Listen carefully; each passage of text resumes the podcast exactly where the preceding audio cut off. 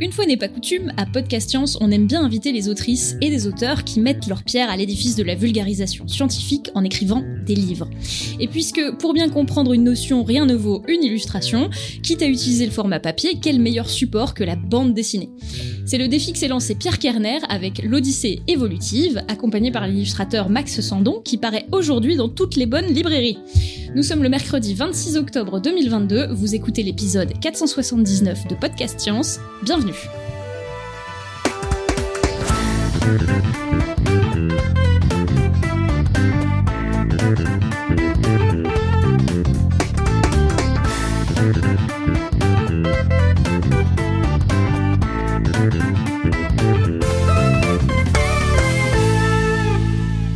Bonsoir à tous et à toutes, c'est Eléa au micro de Podcast Science ce soir qui fera la maîtresse de cérémonie de l'épisode. Et chose exceptionnelle et rare, euh, aujourd'hui nous sommes majoritairement en table physique depuis l'appartement de Johan à Paris.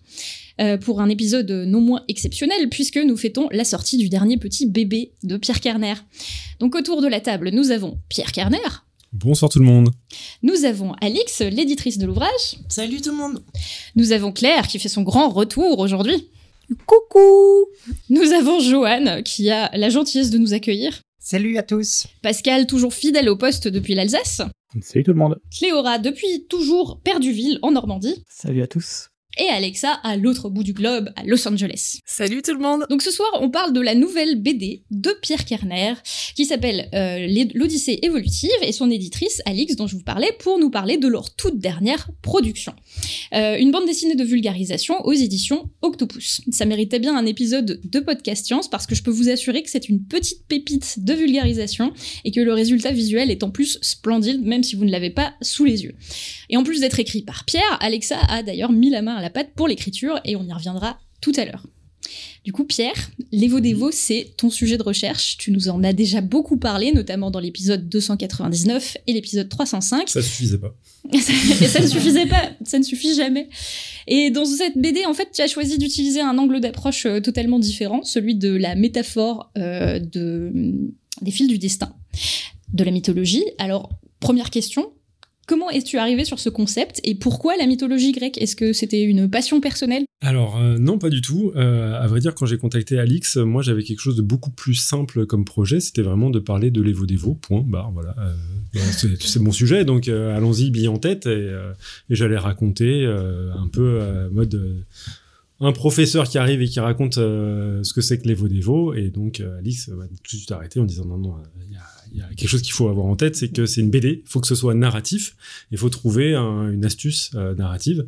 Et euh, donc euh, j'ai essayé de chercher un moyen de rendre ça intéressant. Et en fait, c'est vraiment tous les allers-retours entre Alix, Max, l'illustrateur, et moi qui a amené à ce que progressivement on arrive à une, tout d'abord une métaphore. Qui était un tout petit peu euh, autour de l'ADN, le fil, le destin, etc. Puis après des protagonistes. Au début, ça devait être Athéna qui était le personnage principal et dont on suivait les aventures euh, pour euh, justement, avec cette idée, bah, je sais pas, j'arrive même pas à retracer exactement comment on en arrivait à sélectionner la mythologie grecque. Je sais pas si, mais Alex, t'a retenu. Je ne me souviens pas, non, pour être honnête, non.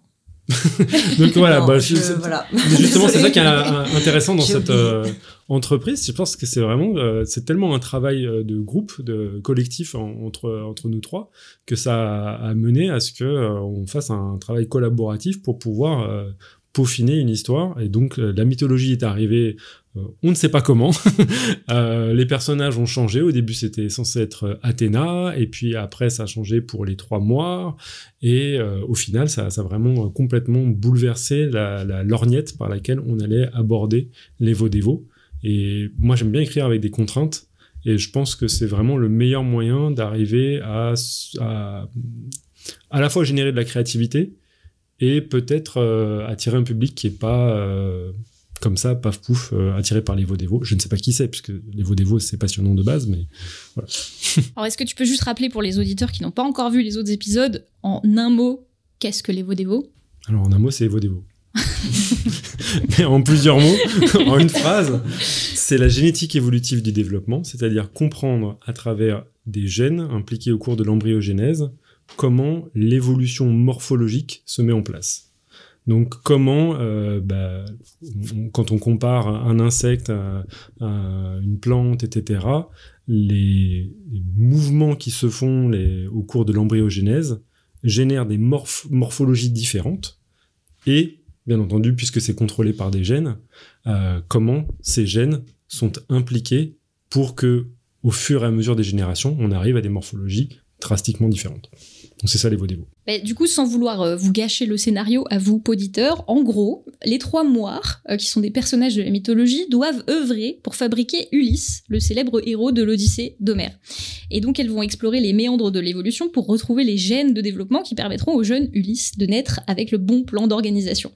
Euh, à, titre personnel, j'ai trouvé ça hyper original et hyper beau de faire le parallèle entre la mythologie grecque et la génétique, puisque dans les deux cas, on parle un peu de patrimoine qui se transmet de génération en génération.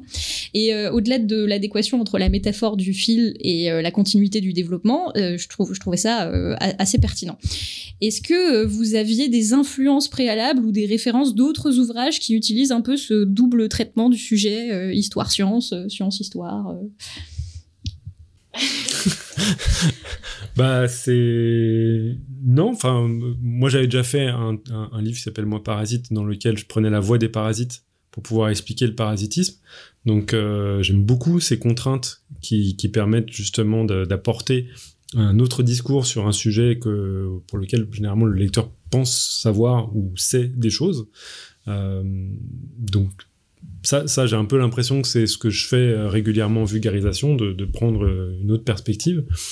Mais, mais pour les influences vis-à-vis des moires, etc., moi je connaissais, bah, si j'apprécie beaucoup l'Odyssée et euh, notamment euh, d'autres choses de, de, la mythologie. C'est quand même quelque chose qui, m'intéresse beaucoup.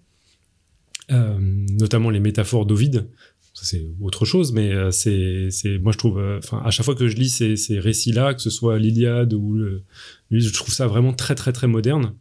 Je me suis toujours imaginé, par exemple, que si on adaptait les métamorphoses d'Ovide, ça ferait un magnifique Tarantino parce que c'est euh, d'une violence absolue euh, enfin c'est gore à, soi et, donc euh, d'essayer de petit peu dévoyer ces, ces, textes vraiment classiques antiques pour pouvoir expliquer des choses très très très modernes. Je trouve que c'est prolifique en, termes de créativité donc c'est vraiment ça que, qui, me plaisait dans ce projet.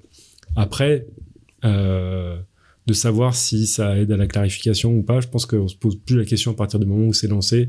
On a une métaphore, on est là, ouais, le fil, c'est, ça ressemble à l'ADN, ça ressemble euh, au cordon ombilical. Allez, paf, on y va. ça, ça, après, après, ça va se dénouer après. En tout cas, ça marche assez bien. Je sais pas, Alix, si tu veux. Oui, moi, je suis d'accord. Euh, j'étais, euh, j'étais hyper contente qu'ils arrivent à trouver justement ce, ce, vrai fil narratif fort parce que dans les Octopus, euh, c'est pas le fil narratif est important, euh, fictionnel est important, il n'est pas toujours aussi fort, il est différent selon les titres. Euh, et chaque auteur autrice arrive après à enfin s'empare de, son de son choix de voilà et déroule et je trouve que en plus la mythologie elle est très bien avec l'univers graphique de Max et je trouve qu'ils ont moi je suis super contente parce qu'ils ont réussi à vraiment voilà, trouver quelque chose qui marche hyper bien, euh, qui est graphiquement assez fort et assez euh, imaginatif, et qui marche avec les Vaudévaux et avec le sujet. Donc, c'était assez parfait pour, comme voilà, comme parallèle et comme comme métaphore à faire. Du coup, si, on remonte un peu le fil euh, de l'histoire de la jeunesse de ce projet, euh, comment ça s'est passé en fait? Est-ce que c'est Alix qui t'a contacté? Est-ce que c'est toi qui as démarché des gens pour faire éditer ce projet? Comment vous avez trouvé euh, l'illustrateur, Max? Comment, comment est-ce que ce projet a démarré finalement? C'est un projet de très très longue haleine. Parce que donc euh, je connais euh, Boulet euh, donc depuis assez longtemps et on se connaissait par blog interposé il y a longtemps hein, quand les blogs c'était à la mode. et, du coup assez régulièrement on se on se parlait sur sur Twitter et on a réussi à se voir quand quand j'étais à New York et puis après quand je suis revenu à Paris il a visité mon laboratoire et donc on avait des discussions comme ça de, de projets et moi vraiment, c'est quelque chose qui m'intéressait beaucoup de faire de la BD. Et un, jour, je lui ai dit, bah, est-ce que je pourrais te proposer un sujet de BD, sachant qu'il venait de créer sa, collection Octopus. Donc il m'a dit, oui, oui, il n'y a pas de problème. Et euh, là où ça bloquait, c'était systématiquement le choix de l'illustrateur. Euh, notamment, j'avais une suggestion, Adrien Demilly, qui avait participé euh, au projet de Moi Parasite, mais qui n'est pas illustrateur professionnel. Et donc, pendant longtemps, c'était vraiment cette chose-là qui, bloquait. Et moi, à l'époque, je ne pouvais pas envisager de faire une BD sans, sans, Adrien sur les thématiques qu'on abordait. Et puis au fur et à mesure, on a avec Adrien développé plusieurs projets ensemble. Et euh, à terme, bah, lui s'est consacré à sa famille. Et donc je lui ai demandé au bout d'un moment, il fait mais euh, bon, si, tu te consacres à ta famille, est-ce que euh, ça va être compatible avec la possibilité de faire d'autres projets, dont notamment cette BD ouais, moyen. Et donc, c'est à ce moment-là que j'ai recontacté Boulet, qui me fait Bah écoute, ça tombe bien, parce que moi j'abandonne Octopus. donc, je te mettre en relation avec Alix, et c'est là où on a commencé à discuter. Donc, j'arrivais avec mes anciens sujets qui étaient euh, l'évolution, euh, le développement et la possibilité de développer des, projets à, à, travers ça. Et du coup, là, la perspective, c'était de trouver euh, un, illustrateur ou une illustratrice qui pourrait convenir. tu as fait des propositions, j'en ai fait aussi. Et, et, on est tombé sur, après, sur, le, sur, le, travail de Max. Euh, c'est souvent, faut savoir que dans Octopus, c'est souvent, euh, le, enfin, il y a pas mal de manières différentes, mais euh, souvent les projets arrivent plutôt par les scientifiques en fait.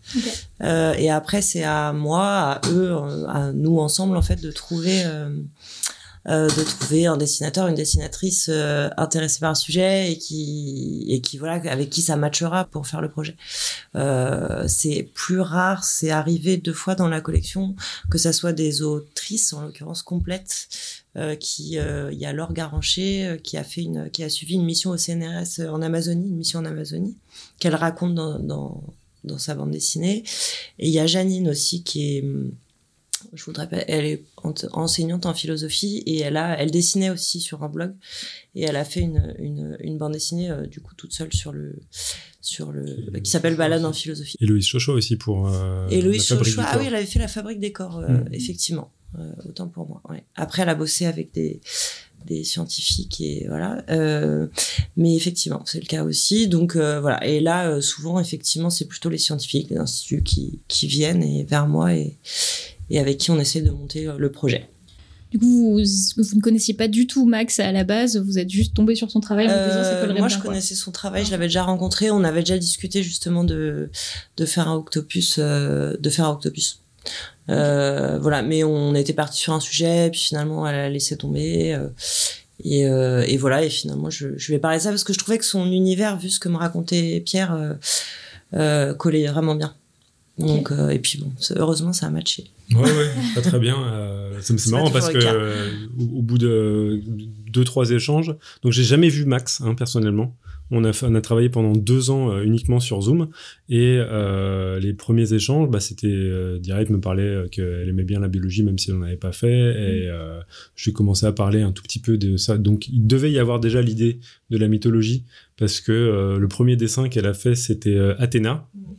Et euh, alors moi la baffe. déjà, déjà j'avais pris une baffe en découvrant son compte Instagram et tout ça. Je disais ouais, c'est un truc de malade quoi, son, son style. Euh, j'aime beaucoup parce que ça, ça mélange à la fois quelque chose de, de la beauté euh, brute très esthétique et euh, des choses, des images parfois un peu un peu hardcore. Bon après j'ai découvert le personnage, hein, donc euh, il y, a beaucoup de, il y a beaucoup de heavy metal et de death metal dans ces playlists, donc je, je comprenais après l'esthétique euh, que je voyais, mais c'est vraiment cool quoi. Et, et, euh, quand elle a fait, quand il a fait pardon, euh, cette Athéna, c'était, j'étais subjugué quoi.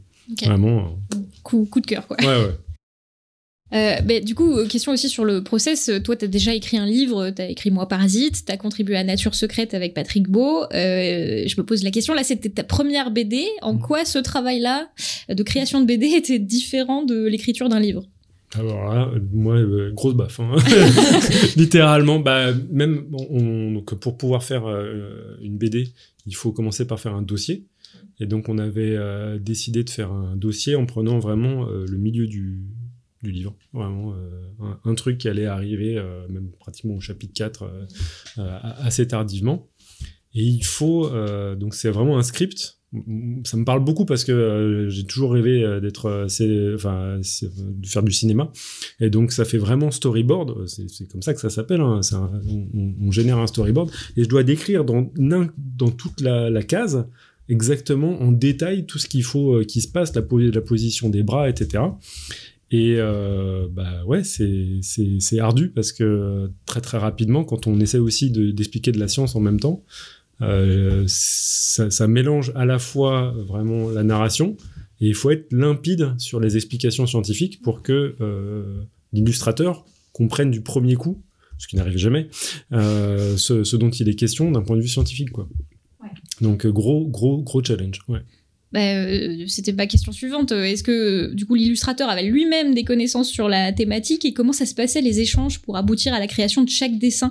Parce que entre la BD, euh, narrative de l'histoire qui se déroule et l'illustration scientifique qui est un peu détaillée, j'imagine que c'était pas toujours facile de choisir les informations à représenter, euh, la façon de faire, etc.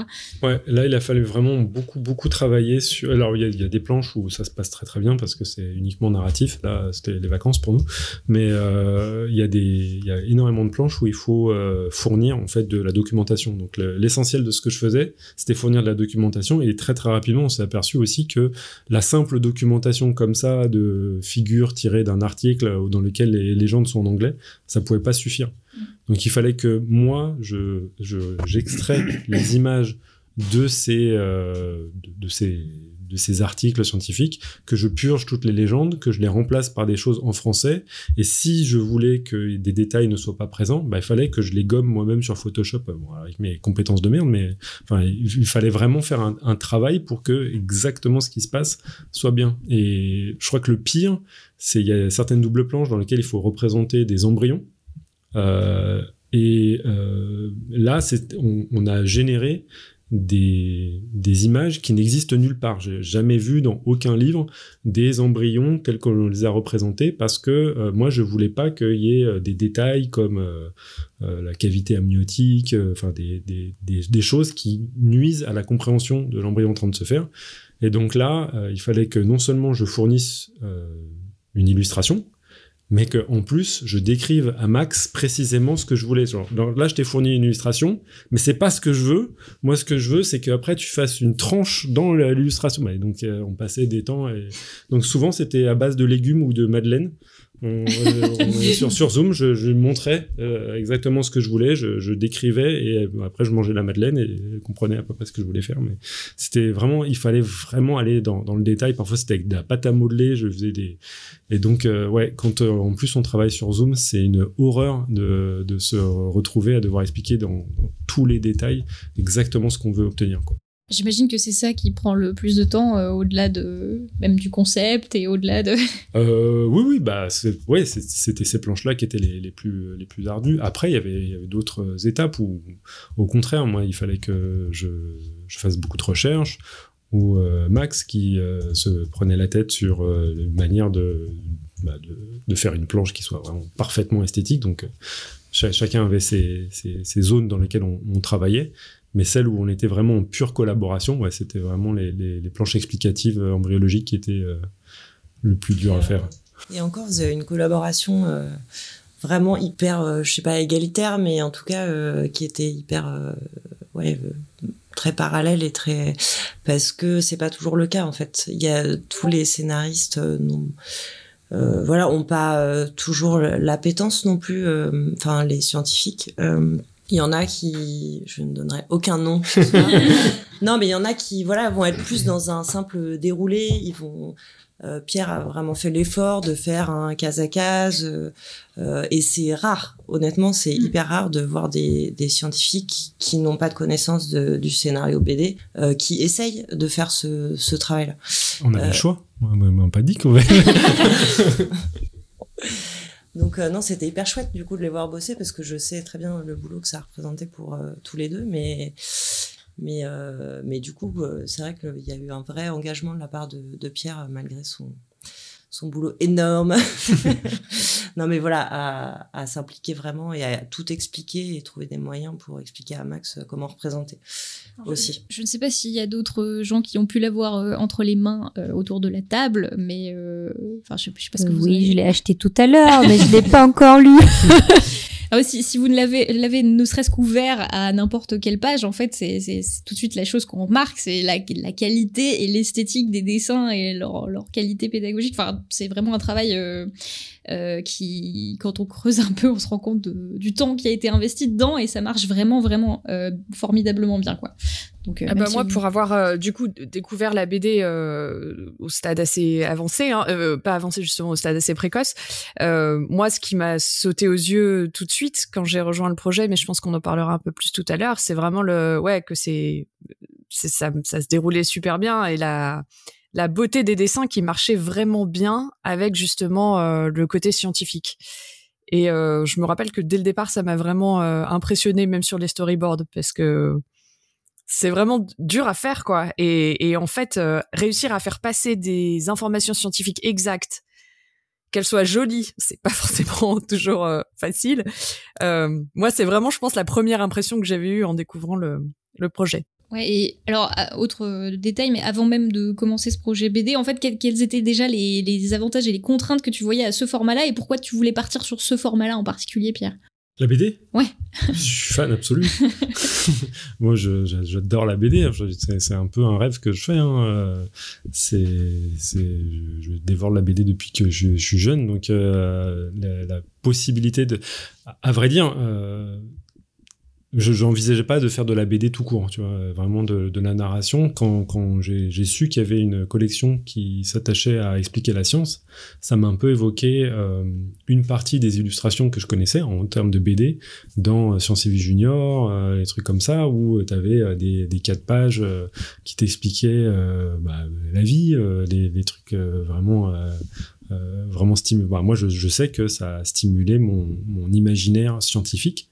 Euh, bon, il y a les dessins animés bien sûr, mais il y a aussi une esthétique BD qui m'a beaucoup plu. Donc ouais, voilà, si, la, raison pour laquelle je voulais me lancer, c'est que c'était un peu un rêve euh, qui se réalisait. Et bah du coup, euh, comme c'est un format qui très permissif en termes de visuel, mais aussi très contraignant en termes de texte et d'explication. Euh, comment est-ce que vous avez fonctionné justement pour la création de ces textes? Parce que c'est pas évident de jongler entre la longueur des explications scientifiques, euh, les phrases utilisées par les personnages pour faire avancer l'intrigue. Donc, comment vous avez trouvé cet équilibre-là euh?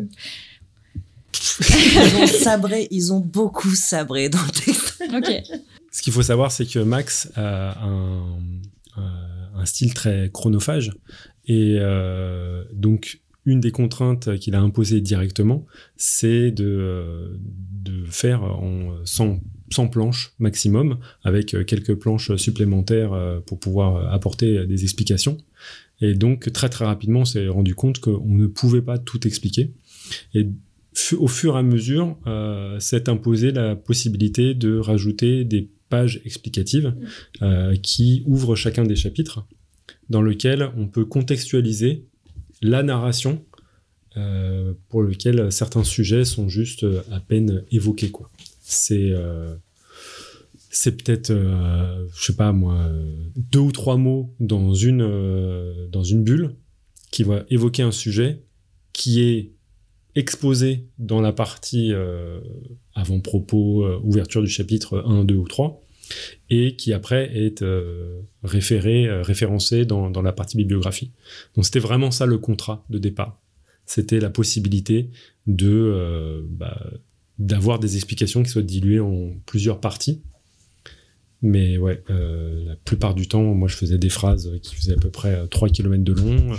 Mais ce qui est, normal. Hein.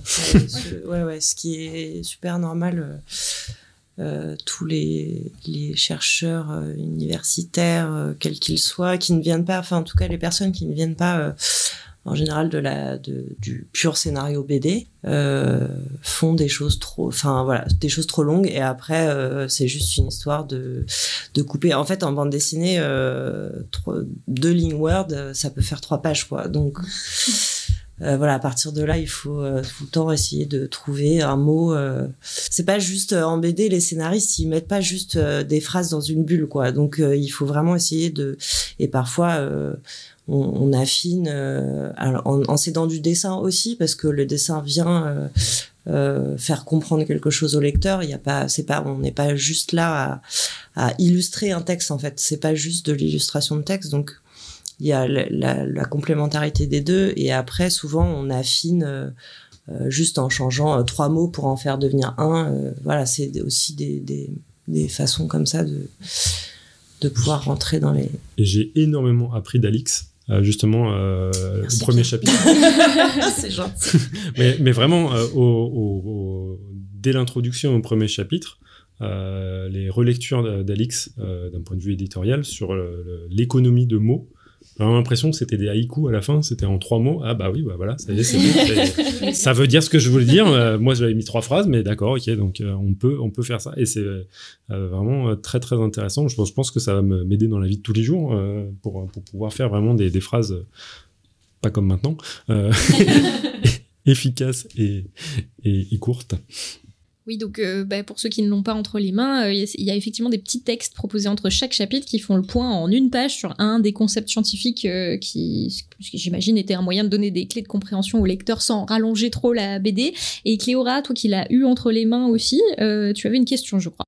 Ouais, parce que tu disais, Pierre, que tu rajoutais, il y a, vous avez rajouté des petites parties plus explicatives en début de chapitre. C'était voulu que ça soit en début de chapitre et pas en fin de chapitre? Ouais, ouais. Alors ça, c'était à, l'issue de euh, la rédaction. On était déjà au troisième chapitre à ce moment-là, et j'ai fait lire à ma belle famille, que je remercie, donc Delphine, Bernard, qui se sont euh, coltinés les textes un peu trois ou quatre fois, hein, donc euh, euh merci à eux. Et euh, bah, dès le début, déjà, il y avait un problème, c'est que euh, Delphine, ma belle-sœur, eh ben, elle connaissait pas les mois. Et donc, bah, sans avant-propos, sans contextualiser, elle avait du mal à comprendre qui étaient les protagonistes, etc. Et bon, il y a une bulle qui explique à peu près euh, au tout tout début euh, qui sont les moires, mais ça suffisait pas. Et d'où l'idée, en fait, de véritablement contextualiser ce qu'on allait euh, commencer à comprendre d'un point de vue purement narratif dans, dans la BD.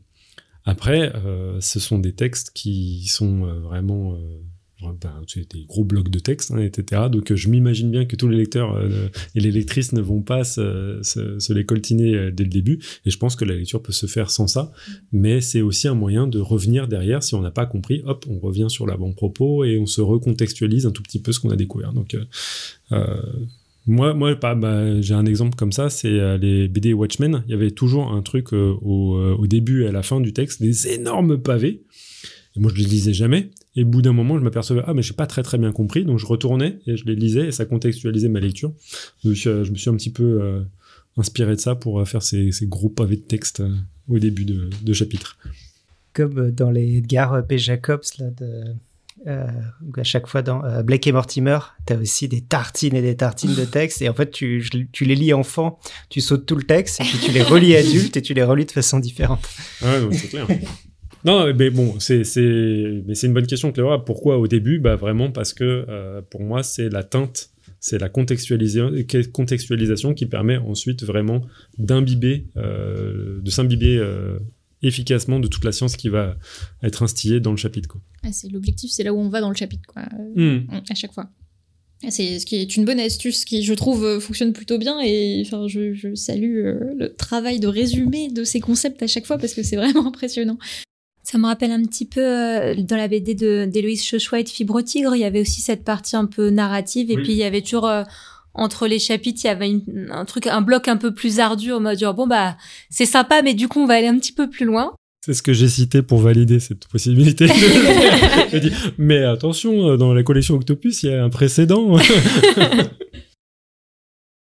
Ben, on, va reparler un peu euh, des, éditions euh, tout à l'heure, mais euh, un, truc, un exercice qui est particulier, je pense, à la rédaction de contenu de vulgarisation scientifique et qui est directement hérité de pratiques de la science en elle-même, c'est mmh. beaucoup la relecture et la validation entre guillemets par par d'autres gens pour vérifier qu'on n'a pas trop simplifié, qu'on n'a pas raconté n'importe quoi, qu'on est d'accord sur les concepts. Et du coup, comment vous êtes organisé pour cet ouvrage particulièrement pour les relectures et les ping-pong successifs? Je crois que Alexa, tu as mis la main à la pâte de cette relecture. comment ça s'est passé? Pierre, tu veux commencer ou moi ensuite? Bah, Je peux commencer en disant que euh, moi, pour moi, la relecture, c'est quelque chose qui devrait être, euh, enfin, qui est fondamental à, à, la vulgarisation scientifique. Et d'ailleurs, je suis en train de rédiger un, un projet de, de, de, recherche pour pouvoir euh, justement essayer de, de pérenniser ces relectures dans tout ce qui est médiation et vulgarisation scientifique. Et bah, ça m'est venu tout à fait naturellement au, au moment où j'ai proposé le projet de dire voilà, c'est de la vulgarisation scientifique, il faut qu'il y ait une relecture. Et euh, j'ai une suggestion de quelqu'un. Oh, bah tiens, elle travaille au même podcast que moi. et moi, Parasite a été relu euh, justement chez Belin. Belin n'avait pas prévu de euh, budget pour faire ça. Et du coup, j'ai dû solliciter Big Bang Science Communication, donc la, boîte de Alan et, Karim Madjer, qui ont financé la relecture. Donc là, je dois féliciter quand même Delcourt d'avoir pris en charge cette relecture en estimant que c'était nécessaire. C'est vrai qu'on essaye toujours euh, effectivement de faire relire à des, experts, des scientifiques euh, en plus. Euh, moi, je suis passionnée de sciences, tout, je suis très curieuse, etc. Après, je peux aller vérifier quelques infos sur Internet, mais je pourrais pas vérifier. Il y a des chiffres, il y a des choses que je pourrais absolument pas vérifier. Donc, effectivement. moi, ça me semble hyper important et, et récemment, euh, je ne sais plus qui, mais m'a dit que, que c'était un prix euh, où il y avait un octopus qui était sélectionné, euh, l'esprit critique, et, et où en fait, en discutant avec les membres du jury, je me rendais compte à quel point ils faisaient attention, mais ce qui me paraît normal, aux fautes dans les aux fautes scientifiques en fait mmh. dans les livres de vulgarisation. Mmh. Euh, voilà, donc euh, je, effectivement, je n'étais pas forcément à convaincre euh, pour débloquer un budget, mais mais oui, je pense que c'est c'est hyper important. Moi, je suffis pas du tout, ou un correcteur même ne suffit pas à, à, à vérifier les infos, les infos quoi. Donc bah, c'est d'autant plus important que ça touche euh, un public qui parfois euh, va rentrer en contact pour la première fois avec les sciences en général via ce média-là, la BD. Euh, donc j'imagine que quand on est enfant et qu'on tombe sur la première fois pour pas sur un concept, s'il est faux, ça, déjà on part sur de, sur de mauvaises bases. Donc c'est quand même un, un, travail assez assez important. En fait, moi je trouve que ce qui est encore plus important, donc du coup dans ma, contribution ici, c'est que je pense que un chercheur du domaine apporte aussi quelque chose de par son expérience euh, qui est très importante parce que quand on fait de la vulgarisation comme ça sur un sujet tel que les veaux chevaux, qui ont une science euh, assez récente finalement, puisque ça a une quarantaine d'années, pas plus, euh, c'est important d'avoir euh, ce recul aussi sur les choses qui sont passées, sur les, les idées parfois qu'on retrouve dans certains manuels qui sont qui sont datés euh, maintenant et donc il faut réactualiser parce que la recherche va souvent plus vite que ce qui sort dans le grand public. Donc euh, je pense que c'est vraiment important et c'est quelque chose qui avait été remis en place aussi pour euh, quand il y a eu l'initiative euh, Kesa Covid qui a été portée par Tania Louis et d'autres personnes qui a été vraiment d'informer sur euh, le, le, le, Covid quand euh, enfin tout au début du de l'épidémie euh, qui était ces relectures. Et je pense que vraiment c'est pour moi le vraiment la chose très très importante d'une relecture c'est effectivement l'exactitude scientifique mais aussi le recul que va avoir la personne sur un sur un domaine euh, parce que c'est pas quelque chose qu'on peut trouver lorsqu'on fait juste des recherches sur un papier scientifique, par exemple. Euh, bon, il y a un papier scientifique qui sort. Est-ce que ce papier est accepté par la communauté? Est-ce que euh, cette nouvelle dernière découverte qui que qu'on trouve, est-ce qu'elle s'intègre vraiment dans la dans l'histoire d'une discipline ou non? Et pour moi, j'ai vraiment aussi abordé ce travail de relecture comme ça et aussi après évidemment vérifier l'exactitude à la fois des, des, planches et des dessins, et puis aussi des textes, et, euh, et aussi euh, de savoir à quel point le, le domaine, euh, cette partie de l'Evo-Devo qui était mise en avant, qui est ici donc la génétique évolutive du développement, l'Evo-Devo c'est même encore plus large que ça, euh, à quel point on, on, avait suffisamment de contexte, mais pas trop, euh, pour garder un message juste et, euh, et qui colle bien à la narration. Grosse sueur froide. Hein, Donc c'est un travail qui pour moi est différent. Qu'est-ce que tu dis, Pierre? Là, je disais grosse sueur froide pour certains passages où. Euh, Ah ouais, où il fallait être un tout petit peu affirmatif parce qu'a priori les moires c'est ce qu'elles font, elles regardent les fils de destin donc elles devraient voir la vérité vraie et euh, alors que le consensus scientifique est pas du tout d'accord euh, sur euh, ce qui est censé se voir, ouais, c'est ouais, c'est chaud. et la vulgarisation, c'est aussi un peu ça. Parfois, malheureusement, quand on veut vulgariser un sujet qui est très très touffu et complexe, il y a des choix à faire, mais il faut toujours qu'il reste juste. Et surtout sur une BD où il y a peu de mots, j'ai trouvé que c'était un exercice que, qui était très très intéressant et, et, qui en même temps voilà était difficile et et, et, bon, avec les dessins, oui, il y a eu certains dessins aussi des hélices d'ADN qui n'étaient pas nécessairement dans le bon sens, des choses comme ça où on s'en rend même plus compte forcément parce qu'on a tellement l'habitude de voir ça et où après Pierre était là. Mais, mais, et donc voilà, il y a eu pas mal de d'allers-retours comme ça sur des petites choses euh, que j'ai trouvé personnellement très riches, quoi, mais qui qui étaient nécessaires, ouais. Maintenant, on sait tous dessiner une une hélice d'ADN. Une double hélice d'ADN.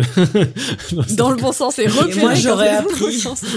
Et alors, euh, dis-nous tout, en backstage, euh, secret des coulisses, euh, est-ce que tu as beaucoup corrigé Pierre Kerner sur...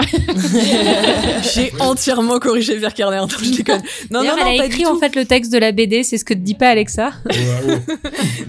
non, non, pas du tout. Au contraire, non, ce que j'ai trouvé vraiment intéressant, c'est de, de, aussi de me rendre compte que, bah, c'est ce que je disais tout à l'heure, sur certains points de vue, on n'avait pas forcément le même euh, euh, ouais le même le même background nécessairement sur certains sujets.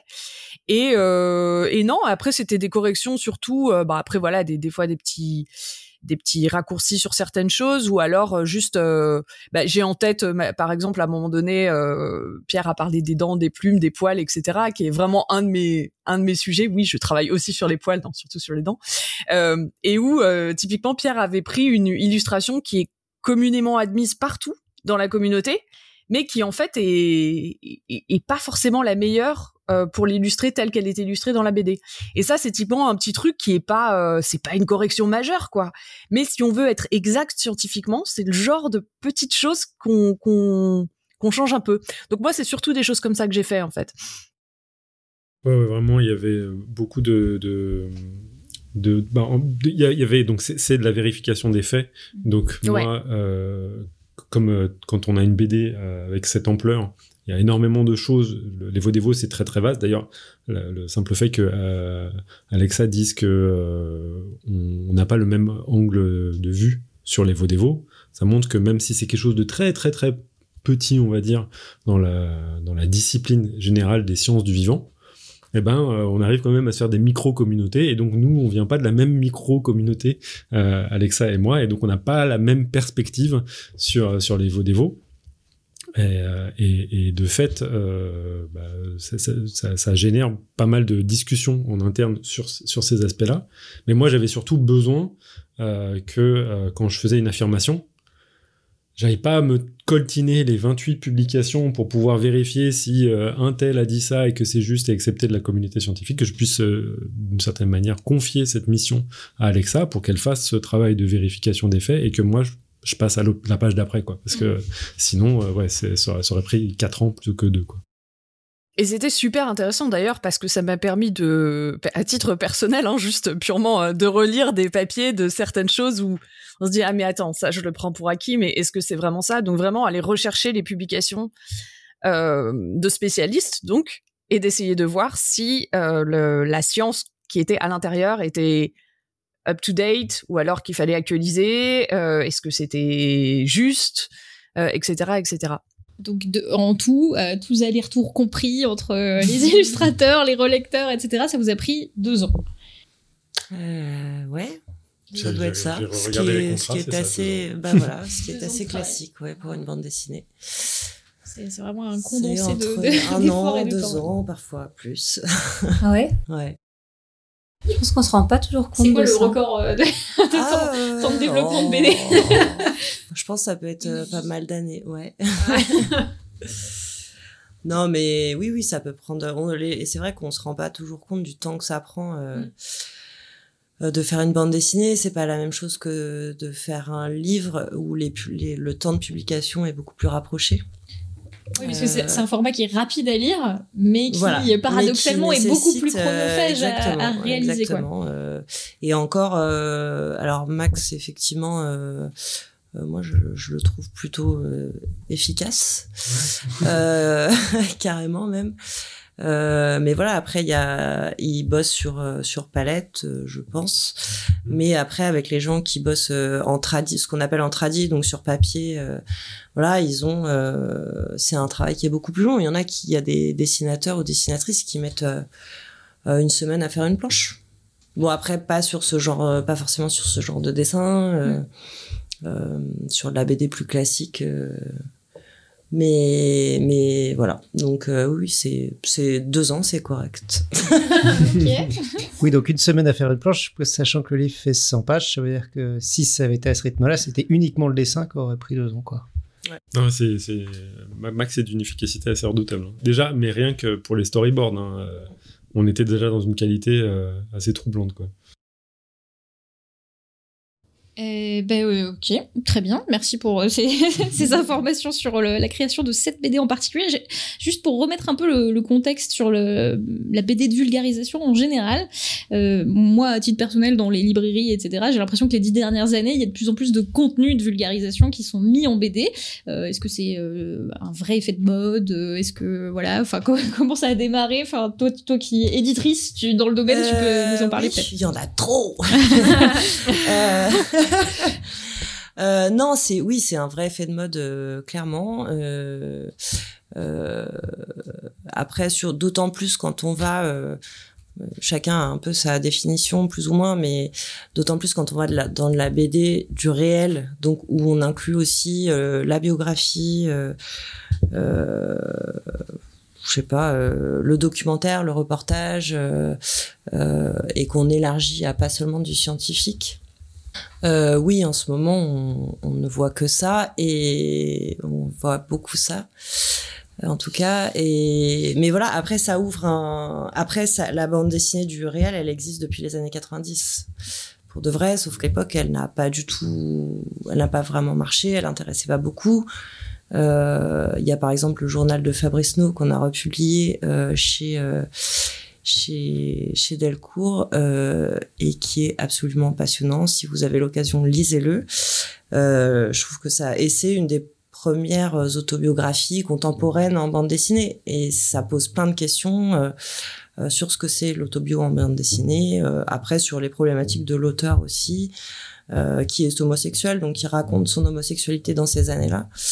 Euh, et franchement, c'est c'est passionnant. À l'époque, ça pas trop marché, je crois, euh, si je dis pas de bêtises. Et après, il y a eu euh, dans les années qui suivent, euh, bah il y a eu Davodo qui a commencé à avoir du succès, mais Davodo, son premier album, il a de non-fiction, il a il a travaillé dessus six mois sans avoir d'éditeur.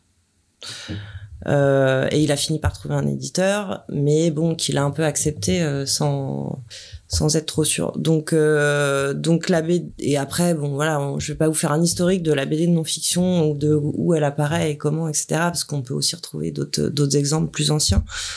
Mais grosso modo, à cette époque-là, elle marche pas vraiment. Euh, c'est des auteurs qui veulent sortir de justement toute la BD fiction. Euh, euh, voilà, donc il y a des mouvements comme ça, et, et après elle se développe vraiment, vraiment euh, beaucoup depuis euh, effectivement quelques années avec des cas euh, notamment le récent euh, Blin Jankovici euh, qui marche extrêmement bien. voilà, mais ou les algues vertes aussi dans le le, le Blanche Jancovici, c'est peut-être vous l'avez entendu, c'est le, le, monde de demain, c'est ça? C'est un monde sans fin. Un monde sans fin. Mais bon, c'est voilà, ça se mal pas. Un monde de peut-être demain. voilà, c'est ça. Euh, voilà et après ça ça a eu le ça a ouvert le, le public s'est ouvert euh, il y a un public qui est euh, on voit déjà de la bande dessinée beaucoup plus dans chez les généralistes chez les libraires généralistes pas que chez les SPBD euh, donc ça c'est chouette. Il y a un public sur la, la, vulgarisation, la non-fiction euh, qui est euh, plus alors euh, plus féminin aussi du coup qui reste assez CSP+ si vous voulez un profil type voilà du, du des, des, lecteurs de bande dessinée. Donc oui ça ouvre. Et en tout cas oui c'est la mode et tous les éditeurs en publie pas mal. On, on va peut-être revenir euh, sur Ouais. euh, l'audience euh, cible Ouais. justement de ce genre de format, mais euh, tu voulais poser, poser une question, Joanne Oui, aussi, tu disais, euh, il y, a- il y a eu aussi euh, il y a de la presse aussi qui est apparue en BD, je sais pas, la, la, la rue 21. Euh, alors euh, il y a 21 et puis il y a eu euh, effectivement dessinée, il y a eu crois. la revue dessinée qui a euh, qui là-dessus a été assez euh, ouais innovante et, et a eu un vrai succès euh, avec derrière effectivement il y a euh, euh, la BDTech des Savoirs au Lombard aussi. euh, Il y a euh, y a une nouvelle collection là chez chez Dargo euh, Matin. qui, qui est partie en fait d'un constat Instagram mais qui est de la vulgarisation scientifique au sens large. Voilà, ils ont publié des livres ensuite. Il y a pas mal de, de, de, de collections. Il y a eu Sociorama qui n'a pas duré. Euh, mais euh, voilà, après, effectivement, dans la veine de la revue dessinée, il y a eu pas mal de choses aussi et de collections qui sont créées. Voilà. Et qui montrent, oui, un vrai intérêt du coup quand même du public euh, pour ces, ces sujets-là. Et donc toi, tu es éditrice spécifiquement pour une collection, si j'ai bien compris. Hein, Pas que, mais oui. La, la collection Octopus, Ouais. qui est pas une collé- enfin qui est pas une, édition, mais une collection. Ouais, c'est une collection. Et c'est aux éditions Delcourt, si j'ai bien tout suivi. C'est tout à fait ça. Et, et donc, euh, tu l'évoquais rapidement euh, tout à l'heure avec euh, Boulet, etc. Mais est-ce que tu peux juste nous remettre le contexte de la création de cette collection et... Bien sûr, bah, elle a été créée en 2017, si je ne dis pas de bêtises, par Marion Amir Gagnant, donc, qui était, édi- enfin, qui est éditrice BD, et, euh, et Boulet. Euh, et donc je l'ai repris euh, euh, quand euh, je suis arrivée, enfin un peu après être arrivée chez Delcourt, euh, quand Marion est partie et puis finalement Boulet, on a commencé à bosser ensemble. Il m'a dit bon en fait j'arrête. J'ai dit oh non.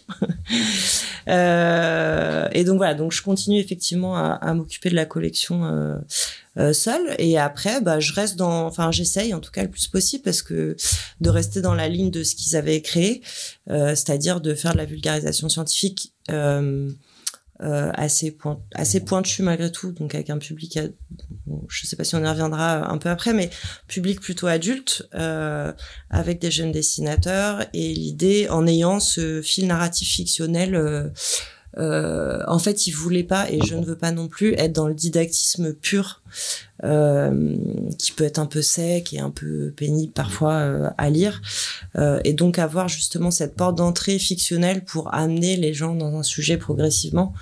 Euh, voilà, et ça c'est quelque chose que je continue à défendre vraiment beaucoup et sur lequel j'insiste.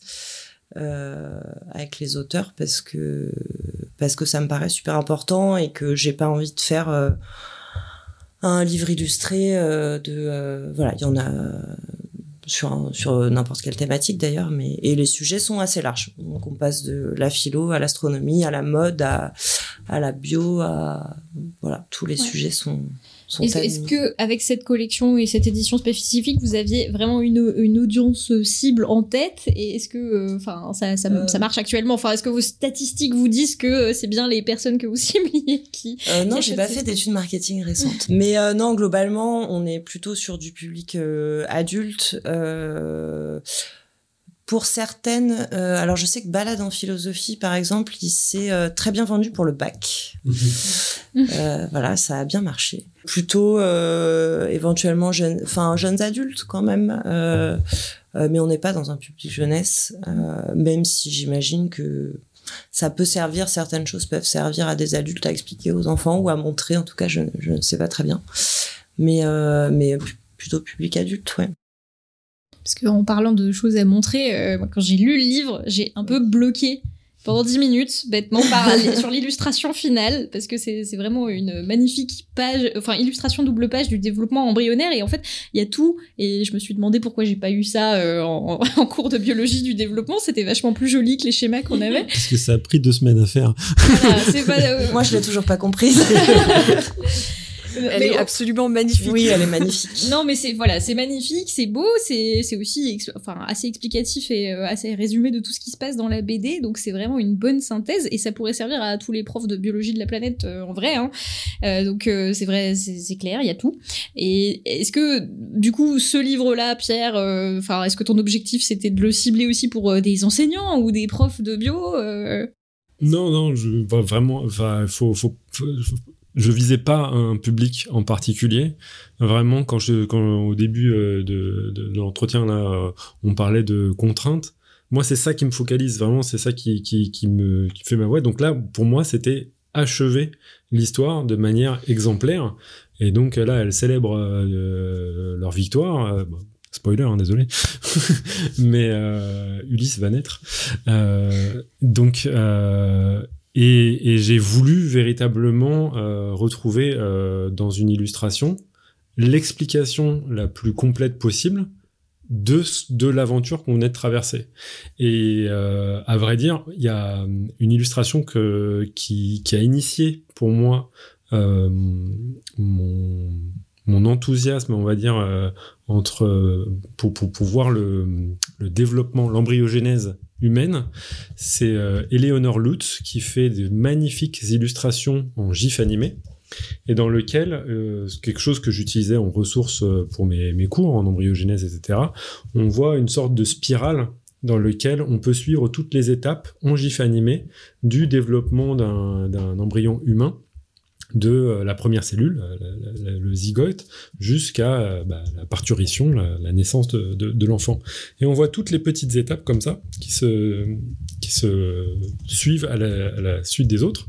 Et moi, je disais, bah, ce qui manque ici, c'est une perspective évolutive.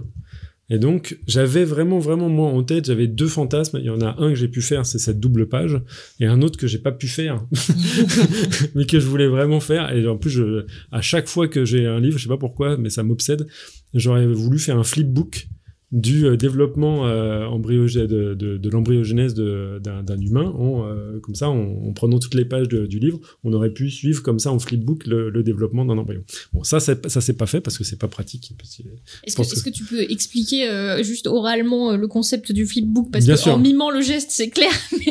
Le flipbook, c'est que peut-être des trucs qu'on a fait quand on était tous gamins, on prend un cahier, on écrit sur le bord du cahier, et ensuite, on, en pressant son pouce sur le, le cahier, on fait défiler une image et c'est vraiment euh, bah, la genèse du dessin animé. Euh, c'est comme ça qu'est né euh, Mickey Mouse, etc. C'est vraiment en faisant plein, plein, plein de, dessins à la suite des autres, on a une, image animée. Et moi, j'aurais voulu qu'on voit sur toutes les pages à, droite ou à gauche de, ce, livre, on suive le développement de l'embryogénèse humaine. Ce n'est pas possible qu'à cela tienne, eh ben, on l'a représenté de manière figée, mais aussi avec cette spirale, tout en y apposant euh, des notions évolutives et notamment euh, les notions de euh, relation de parenté entre tous les organismes vivants. Et donc on peut voir en suivant cette fresque, donc cette dernière double page, ce qu'on a hérité euh, que ce soit euh, bah, la capacité à se diviser avec euh, des mitoses particulières,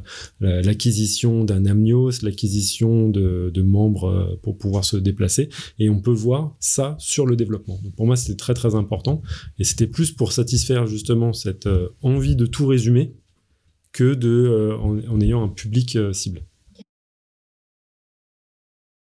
Oui, oui, et je pense que Pierre, tu m'arrêtes si je si tu n'es pas d'accord, mais moi je pense que la biologie du développement, et ça il y a beaucoup de biologistes du développement qui le disent, une des premières choses qui nous a amené à ça, c'est que c'est beau aussi. Euh, non, mais c'est vrai. Euh, je veux dire, regarder un, un, un, organisme qui se développe. Moi, je me rappelle euh, dans des stages de, de, de prépa grec à Roscoff, que j'avais fait où on voyait le développement de l'oursin, donc des divisions, etc. du, du, départ jusqu'à la fin. C'est vraiment c'est vraiment beau et aussi on a tendance à oublier que euh, même dans l'histoire de l'Evo-Devo, donc qui remonte à, à Haeckel et aux, anciens embryologistes euh, du 19e siècle, euh, il dessinait des planches absolument magnifiques euh, d'organismes et de choses comme ça. Et c'est vraiment une science qui part de l'observation, de ces beaux dessins, etc. Et donc avoir une planche finale, je trouve aussi belle que ça, ça, ça rend hommage en fait à finalement ces premiers euh, Evo on n'appelait pas ça comme ça à l'époque, mais euh, qui dessinaient, qui essayaient de comprendre, de comparer les organismes, de comprendre le développement, etc., etc. Ça passe par ces visuels là qui sont esthétiquement, euh, esthétiquement très beaux. Et euh, après, il y a une autre chose que j'ai bien aimé dans le livre, et là encore, je sais pas si c'était volontaire, mais quand on fait de l'Evo-Devo, on remonte dans le temps.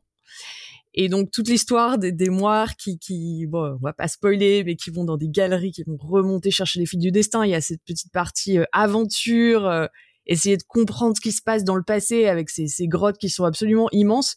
Je trouve que ça remet bien dans l'état d'esprit dans lequel on est aussi quand on quand on fait de l'évo-dévo un peu, d'essayer de comprendre ce qui se passe à travers l'observation. Euh, remonter dans le passé, etc. Ça marche euh, hyper bien. Et euh, ben, sur, pour rester sur les illustrations, moi, je me posais la question pour moi, mais peut-être que ça peut intéresser les auditeurs. Est-ce qu'on pourra avoir ces illustrations formidables en poster, euh, accrochées dans nos chambres, à diffuser dans les écoles? Alors, c'est un scoop parce que je suis pas au courant, donc. Non, mais on pourra. oui euh, pour être, on l'a fait en fait pour l'esprit critique, euh, où il y avait euh, une double page euh, sur la méthode scientifique qui était assez chouette aussi. Et c'est vrai que les autrices sont, nous ont demandé si on pouvait la mettre en téléchargement. Euh, pour les profs justement. Et donc là, on pourra faire la même chose. Ah, on, on, fera une, télécharger. un message spécial sur Podcast Science voilà. quand ce sera disponible. euh, très bien. Alors du coup, on, on s'approche euh, tout doucement de la fin de l'émission, mais on n'y est pas encore. Hein. Je sais pas s'il y a des gens dans l'équipe qui veulent réagir coup, je réalise qu'Alix est l'éditrice d'un tiers de ma bibliothèque de BD. En fait, j'avais pas forcément fait tous les liens encore ensemble. L'esprit critique. Ah même, j'ai aussi l'esprit critique chez moi. Ah oui, c'est bien ça. Alors il y, a quelqu'un qui pose une question quand même sur la colorimétrie ouais. de la de donc euh, comme l'illustrateur n'est pas là, j'imagine que c'est un peu plus compliqué mais peut-être vous avez des non, éléments de réponse. Coup, euh, La colorimétrie est assez particulière, c'est vrai dans la BD, c'est des, des couleurs qui sont euh, bah, parfois chaudes, parfois froides, qui sont assez assez vives, mélangées, ça change un peu de style. Est-ce que c'est volontaire? Oui, Vraiment, et là, je, suis content que ça, ça, a été remarqué. En effet, au début euh, de la BD, on est euh, dans des couleurs froides et ça va progressivement se, réchauffer et euh, devenir à la fin vraiment des, couleurs très très chaudes, rouges, etc. Et ça, j'étais vraiment bien content qu'avec Max, on, ait cette idée hyper rapidement dans le développement de la BD. On voulait vraiment que chaque chapitre ait son identité, puisque chaque chapitre parle d'une étape particulière du développement embryonnaire. Donc, un, ça permet d'avoir à une identité, un chapitre, ça, convient. Mais aussi, il y a un sentiment d'urgence qui va. Euh, se, bah, donc, euh, là, encore une fois, il faut pas trop spoiler, mais dans, dans, l'histoire, il, y a une catastrophe et euh, le temps vient à manquer très très rapidement au moins pour pouvoir finir leur mission. Et bah, les couleurs chaudes expriment aussi vraiment l'urgence de trouver une solution, tout en euh, évoquant des processus embryonnaires dans lesquels il y a le développement du sang, il y a le développement du cœur, etc. Donc euh, moi j'étais assez content justement qu'on parle des choses les plus froides, tout en évoquant aussi le fait qu'on remonte aussi beaucoup plus profondément dans le temps, au début de, de, la BD.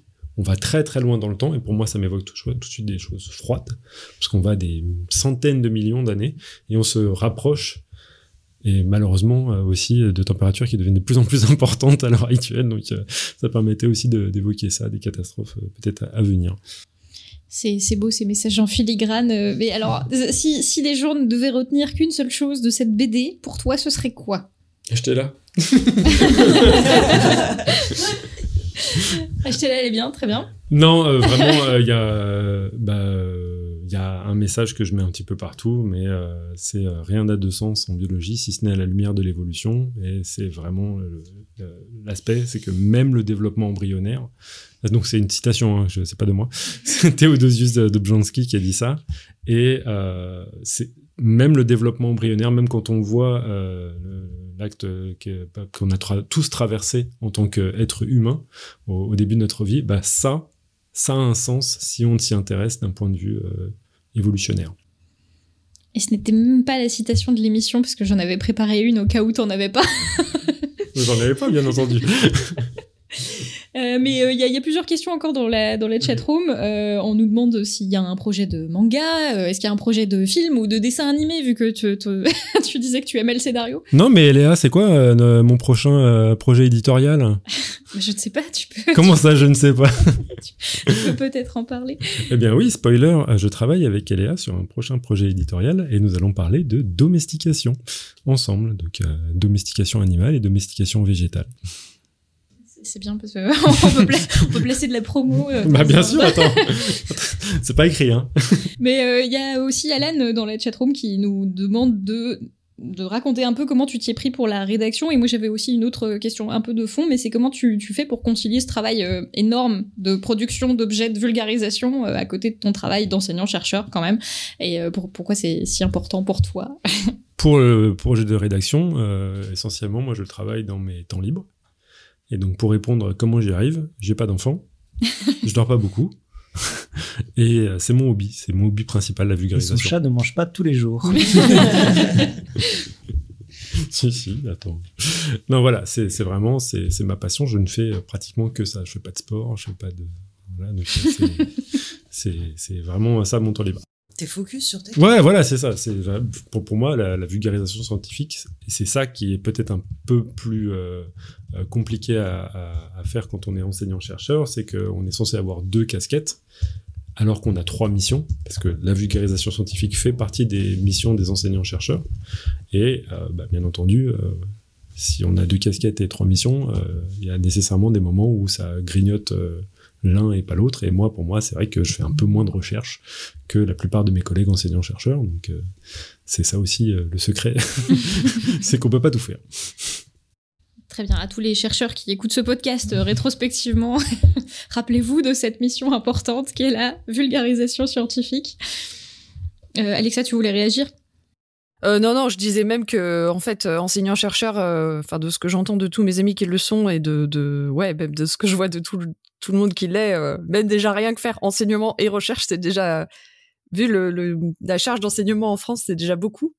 Donc, ouais, chapeau.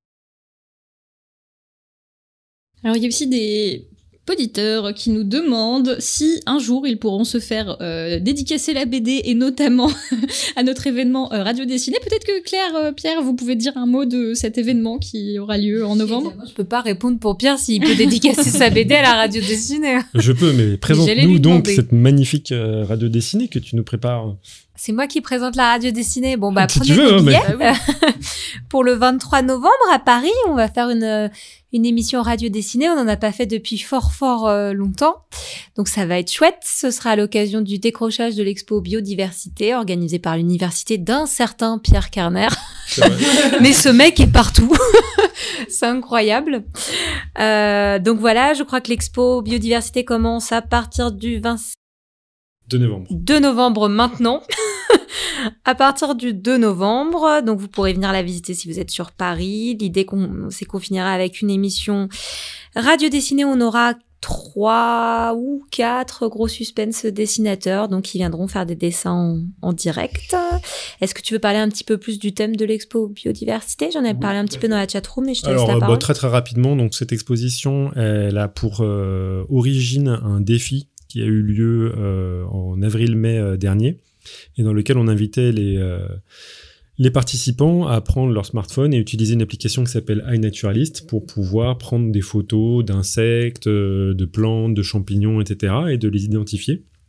Et parmi les utilisateurs, eh bien, il y avait des photographes chevronnés et on a mis en valorisation euh, leurs fantastiques clichés et enregistrements audio pour euh, réaliser une exposition pour montrer ce qui s'était passé dans ces trois jours euh, d'inventaire de la faune et la flore d'Île-de-France.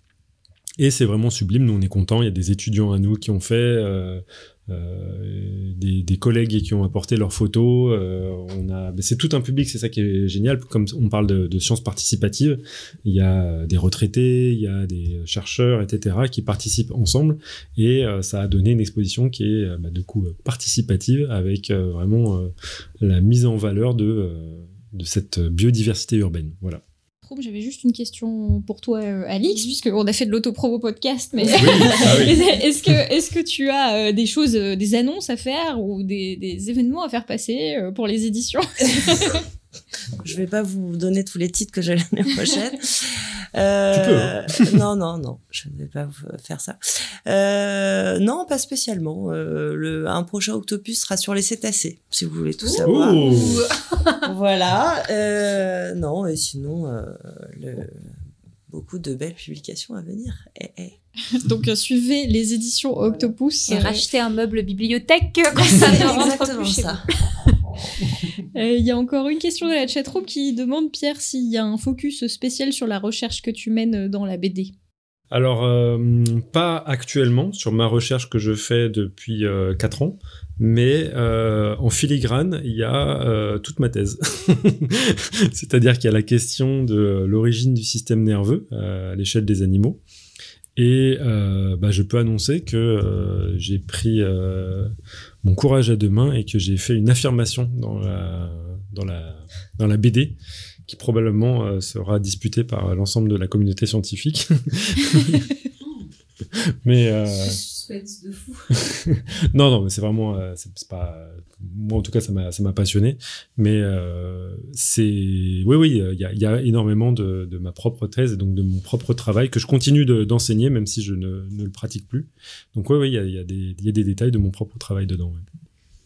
Ben, on fera un épisode 2 pour savoir quelle est le- la réception de, de l'œuvre dans la communauté de l'Evo Ah, mais moi, j'ai- donc j'ai fait ma thèse sur ce sujet. À la fin de ma thèse, je pensais que c'était l'affaire était pliée et que c'est bon, on avait la réponse sur euh, l'origine du système nerveux euh, chez euh, chez les animaux.